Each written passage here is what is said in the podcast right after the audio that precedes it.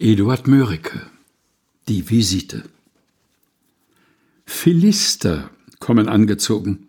Man sucht im Garten mich und Haus. Doch war der Vogel ausgeflogen, zu dem geliebten Wald hinaus.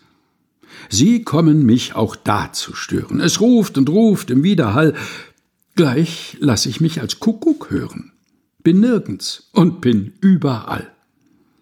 So führt ich sie, nur wie im Traume, als Puck im ganzen Wald herum. Ich pfiff und sang von jedem Baume, sie sahen sich fast die Hälse krumm. Nun schalten sie verfluchte Possen, der Sonderling, der Grobian.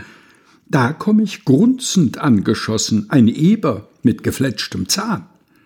Mit Schreien, als wenn der Boden brennte, zerstob ein Teil im wilden Lauf. Die andern kletterten behende den nächsten besten Baum hinauf. Sie krochen weißlich bis zum Gipfel und sahen nicht einmal zurück.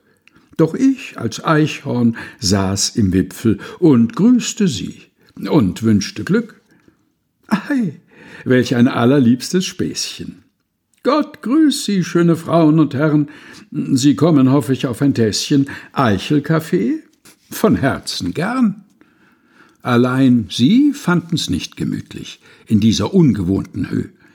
So schieden wir für heute gütlich. Doch wehe meiner Renommee. Eduard Mörike Die Visite gelesen von Helga Heinold